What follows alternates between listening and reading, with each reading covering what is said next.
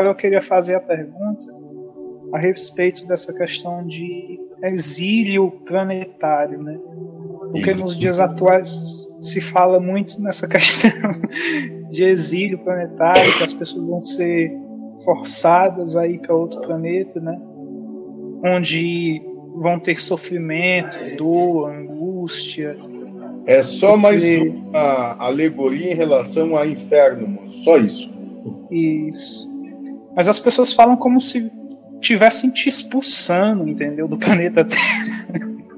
Moço, vamos deixar uma coisa bem pontuada e clara, porque entendo, e vou falar novamente isso, correndo ou incorrendo sobre também uma ressalva de que não seja assim na sua totalidade, mas vou dizer que falo com adultos. Isso nada mais é do que a expressão daqueles que, sobre uma certa égide de uma doutrina específica, buscam ainda exercer um domínio sobre o medo em cima de outros. Só isso. Isso.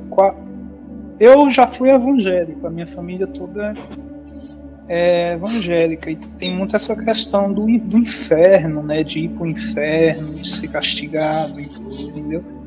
Por isso que eu levei muito tempo assim para ficar mais cômodo com essa ideia do inferno, porque não me parecia assim uma coisa coerente, visto as outras coisas que eu já estava aprendendo em outros lugares, em outras experiências que eu já estava tendo.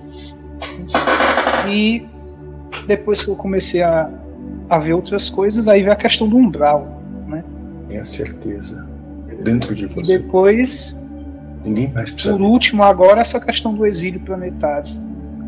Micael, só por isso que eu fiz essa pergunta. Fica tranquilo, você vai dar uma voltinha no inferno. Não, isso tudo aí tudo bem. Moço, cara. Posso dizer cativa que vocês já estão bem profundos nisso, moço. Todos vocês. Sim, exatamente.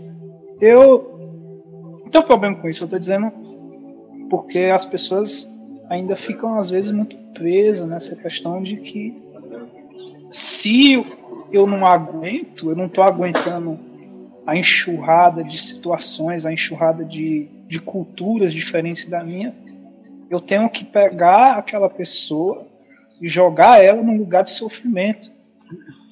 Só que eu não quero um lugar de sofrimento, eu não quero dor para mim, eu quero dor para o outro e sofrimento para o outro. Sabe por quê, moço? Porque você quer exercer domínio sobre o outro. Então você quer colocar ele numa situação que para você vê como nefasta, absurda, dolorosa, que lhe oprime a realizar aquilo que outro demanda. Você quer colocar o outro exatamente nessa situação só. Quer privá-lo de qualquer ou total que possa ser liberdade que venha a ter.